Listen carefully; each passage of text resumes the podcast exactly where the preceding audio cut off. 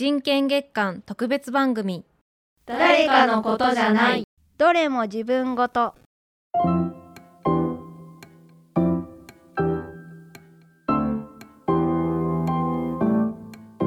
人が人らしく生きる権利人権。私たちにとって大切なことと知っていてもどこか難しいこと誰かのことにしてしまっていませんか？12月はそんな私たちの人権について考える1ヶ月間。この番組ではさまざまな人権課題から4つの分野に着目し日々その課題について取り組んでいらっしゃる方のお話を伺っていきます。人権を大切にする尊重するとはどんなことなのか。私たちそれぞれのあなたの自分ごととして人権の今とこれからを一緒に考える時間にしていけたらと思います。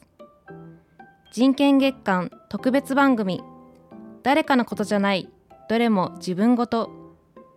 この時間は北区役所の協力でお送りします。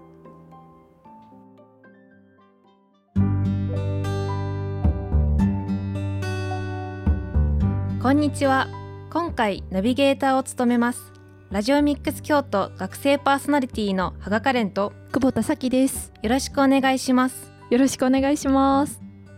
さて第3回目となる今回は人権課題の一つ障害のある人と人権について考えていきます。今回お話を伺うのは社会福祉法人京都ライトハウス法人事務所職員の吉田あゆみさんです。よろしくお願いいたします。よろしくお願いしますでは早速お話を伺っていきたいと思います。はい。吉田さんがお勤めの京都ライトハウスとはどういった施設ですか？京都ライトハウスは千本北大路にあるんですけれども、えー視覚障害者を支援する、えー施設とそれからその視覚障害者が遊びや勉強そしてスポーツなどを楽しむ憩いの場としても使われている場所です。そこで吉田さんはどのようなお仕事をされていますか？はい、えー私はですねその視覚障害者が使う用具ですね。白状とかはい。音声時計なんかをはじめする便利グッズの、えー展示販売コーナーの担当。でそして、えー視覚障害者ってどういう障害なんだろうとか視覚障害者ってどんな生活をしているんだろうというふうに学びたいという小学生から一般のお客様相手にですねそれを、えーどういうものかっていうのをお話をしたりとか館内がどういうとこであるかを館内を巡る見学を担当しています。いろいろなお仕事されているんですねはいえー吉田さんの視覚障害について教えていただけますか？はい、えー私の視覚障害は網膜色素変性症という日本では第2位の難病というふうに指定されている視覚障害です。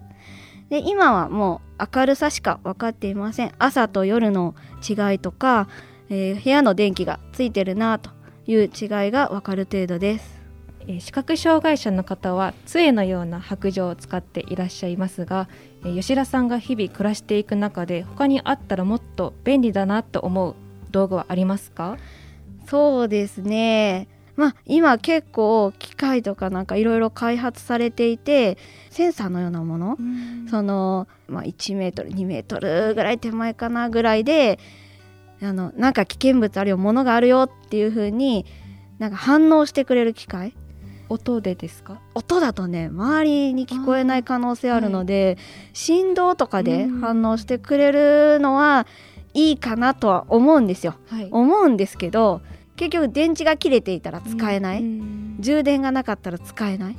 でその充電があるかどうかとか電池が切れたかどうかなんていうのが光でしかわからないとかいうのもものってあると思うんですよね、うん。そうすれば視覚障害者ってそれがわからないっはい。ていうのがあるので結局もうアナログ的な白状が一番かなって私は思っちゃいますしあとはもうねあの人の気持ちが一番もう何者にも変えられないかなと思っています。いろいろ技術が進歩する中でもやっぱり白状が大切なんですね。そうですね。私があの街を歩いている時に、はい。あの白状を持っていらっしゃる方をお見かけすることがあるんですけど、はいはい。あのそういった方に私たちが気軽に声をかけたりしてもいいものなのかなって思っていてはい。はい。あと声をかけていいならどのように声をかけたらいいんでしょうか？そうですね。そういう気持ちは結構最近でもよく聞くんですけどなかなかやっぱり歩いてる人に声をかけにくいっていうはる方多いんですが、挨拶するっていう感じで思っていただけたらもう気軽に声かけていいのかなと思うんです。はい。ただただなんですけどたまにやっぱりこう集中してるから声をかけてくれるなっていう人ももうでも確率的にはもうほとんどいないと思うんですけど、はい。そういう方もいるとは聞いてますでも大半の方がやっぱり声をかけてほしいと思ってはると思います。でその時ですね。はい声かけ方ですね。どういうふうに声かけしたらいいんでしょうか？まずはですね前から声をかけていただきたい。はい、前から、うん。だから後ろから来た場合でも視覚障害者を通り過ぎて振り返って声をかける。みたいな形で声をかけてもらうのと「あのすいません」とかあの「何かお困りごとないですか?」って言っても自分に声かけられてるかどうかって気づかないんですね視覚障害者って見えないのでなので少なくともやっぱ2回は声をかけてほしい。でやっぱり恥ずかしいとか勇気がいることだと思うんですよね。なのでまずはもうそっとねトントンって肩を優しく叩きながら何か困ってることありませんかとか何かお手伝いしましょうかって言ってもらっていいのかなと思いますひょっとしたらねビクって驚かれることもあるかもしれませんがまあ喋りながら叩いてもらったら問題ないのかなと私は思います。声をかけられたら嬉しいっていうふうに言っていただいたので私も今度見かけたらちょっと気をつけながらですけどお声掛けしてみようかなと思います。ぜひお願いします、はい、続いて吉田さんがこれまでに大変だったと思ったことはありますか？そうですね。やっぱり視覚障害者としてあの歩くっていうのを一人で単独歩行するっていうのが一番苦労して大変だなと思っています。やっぱりね命とのもう危険との隣り合わせですねもう毎日こう物がないかなってこう白状で地面を探りながら歩くので皆さんよりもやっぱりスピードも遅いですし、やっぱりこう危険物ってたくさんあるんですよね。はいそれを確かめながら歩くのですっごく大変です。はい、最近ですとコロナウイルスがあの流行っているんですけれどもそういったコロナ禍でも大変なことはあったりしましたか？そうですね。私自身は一人で出歩くっていうのが通勤ぐらいしかないので他はもう友人とか親とか家族結構そういう誰かと歩くってことが多いのでそんなにコロナだからっていうのはなかったんですけど友人でやっぱり一人暮らしする視覚障害者っているんですよね。そうするとやっぱり外食をしたりとかするんですけどコロナでやっぱり時短営業とか休業を余儀なくされたっていう店がありますよね。その時って張り紙をされると思います。それが張り紙があ貼ってあるなぐらいはわかるんですよ。でも何が書いてあるかっていうのがわからなくて立ち往生してしまったっていうのは話を聞いたことがあります。で家に帰ってからそのほ店のホームページをちょっと開いてみると時間が変わってたとか休みになってたっていうのを後で知ったっていうのは聞いたことがあります。はい、やっぱり情報を得るというのは大切なんですねそうですね。あのー見てパッと得られる情報ってすごく多くて視覚障害っていうのはその情報パッと見ることができない。なので視覚障害のことを情報障害とも言われてましてあの看板とかね張り紙とかもパッと目に入ると思うんですけど視覚障害者はそれを自分自ら調べないといけなかったりとか周りから教えてもらわないとわからないってことが多くってその京都ライトハウスも私実は自分から手に入れたわけじゃなくて学校の先生から教えてもらったんですよね。でその時っていうのはやっぱりどうしても展示を使う紙とか機器を買わないといけないとか白状を持たないといけないって言った時にライトハウスを知ったんですよ。でもそれしか使ったことがなかったんですね。でいざやっぱ高校卒業して大学に行くってなった時にやっぱりそういう展示の本とかをやっぱり探せないといけないということでそこでライトハウスが展示図書館があるっていうことを知ってでその後その本を作ってる場所があるってことを知ってとか。で就職してこのライトハウスに勤め始めてからいろんな事業所があるんだなっていうことを知ってるのでそれを周りにどう伝えるかっていうのがまた視覚障害者にも行き届かない可能性があって今あの眼科さんと連携して、はい多くの見えにくい見えない方をサポートしていこうというので、連携しているものができてきています。そうなんですね。はいえ今後より障視覚障害の方に寄り添えるえ私たちが身近に今からできることってどういうことがあるのかお聞きしたいです。あの吉田さん自身が普段もっとこうなったらいいなとかいうふうに考えていらっしゃることがあれば教えてください。はい。もう一番はね何よりも先ほどから言っているように声をかけてほしい。はい。やっぱり声かけがあることによってもう他のものはいらないんですよね私にとって、やっぱり気軽に声をかけてほしいって言うんですけどやっぱり声かけをどういうタイミングでどういう声かけをした方がいいっていうのがわからないって方が多いんですね、そうですね。はい。なのでまずはこう止まってる人に声をかけてほしい。例えば駅のホームとか、はバス停とかあとは信号を渡ろうとしてる人。もうこういうう具体的なところであの声をかけるもう信号だったらもうねあの一緒に渡りましょうか？とか。青ですよとか。もうそんなんでもいいんですよ。一緒に渡るのが怖いなと思ったら青ですよって言った後にずーっと後ろからついていく、うんうん、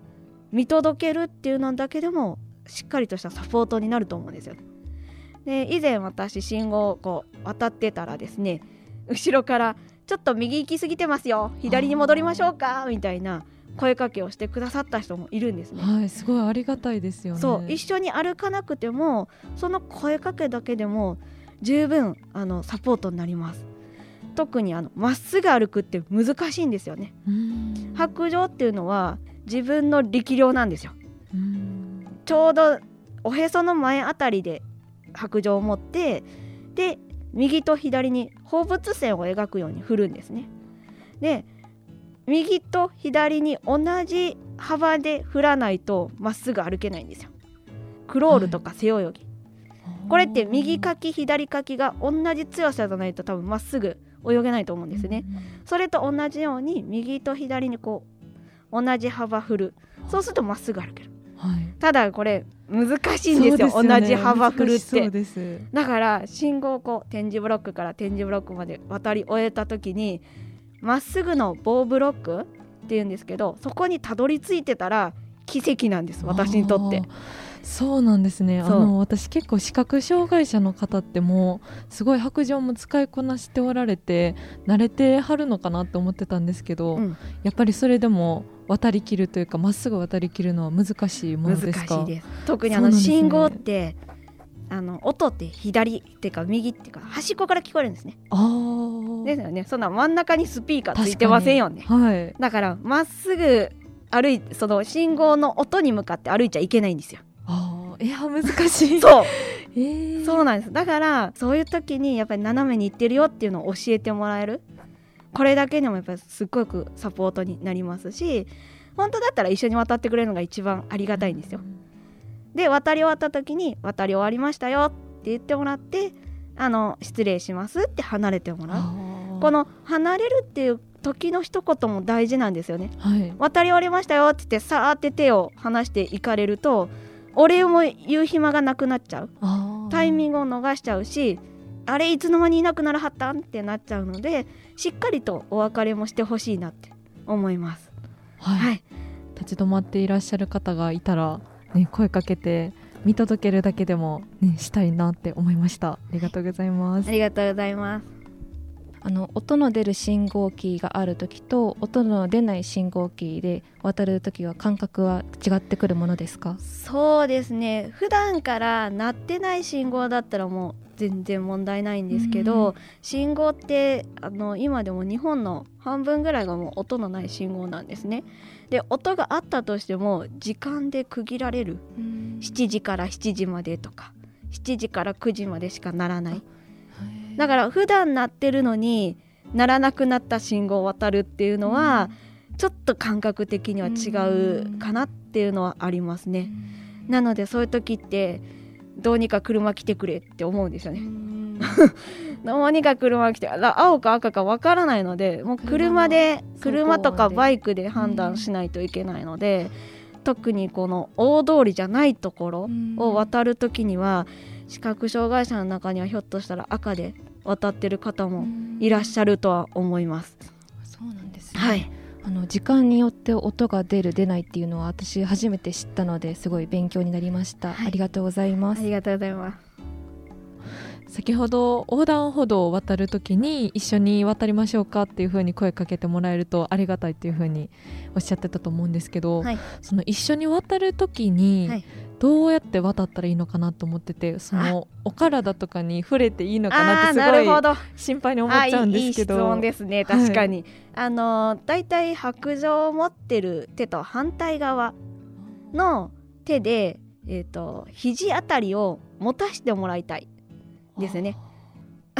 あ の助ける方が持つんじゃなくてあの白状を持った方が持つんですよ。うん、でちょっと前を歩いてもらう形になります。はい、その方があの安全確認がしやすいんです。ただ聞くとですね白状を持った方が後ろになっちゃうのでそうです、ね、逆に心配だって言わはる方いらっしゃるんですけど、はい、それは大丈夫です。気になるようでしたら白状を持った方に一緒に渡りましょうかって言った後に腕持たれますか？とかどうしたらいいですか？って視覚障害者に聞いてもらったらいいと思います。はいどうどうお手伝いしたらいいですかってもう正直に、うん、あなるほど、うん、聞いてもらったらいいと思います、はい、そしたら多分視覚障害者側が腕を持たせてもくださいとか肘を持たせてくださいっておっしゃってくれると思うのでそういうふうにあの全部聞いてあげてもらったらいいかなと思います。はい、はい、あの私今までちょっとお手伝いしたくてもどう声かけていいのかなとか、うんうん、体を触っていいのかなと思って、あの行動に移せてなかったので、はい、はい、それも聞いてみるようにしようと思います。そうです。もう全部聞いてください。視覚障害者は口がありますので、はい、気軽にお話かけさせてもらうっていうふうにさせてもらおうと思います。お願いします。ありがとうございます。はい。今回はお忙しい中お話を聞かせていただきありがとうございました。本日お話を伺ったのは社会福祉法人京都ライトハウス法人事務所職員の吉田あゆみさんでした。吉田さんありがとうございました。ありがとうございました。いかがでしたか？この放送を聞いて少しでも人権のこと課題となっていることを知っていただき自分事として考えるきっかけにしてもらえたら嬉しいです。この番組は放送終了後もラジオミックス京都公式ウェブサイトのポッドキャストで何度でもお聞きいただくことができます。ぜひ知り合いやお友達にもシェアしていただきたいです。周りにも伝えること、それも一つできることだと思います。最終回は人権教育をテーマに教育研究者で子ども六法の著者山崎総一郎さんと小学生中学生が一緒に考えます誰かのことじゃないどれも自分ごとナビゲーターはラジオミックス京都学生パーソナリティのハガカレンと久保田咲でしたこの時間は北区役所の協力でお送りしました。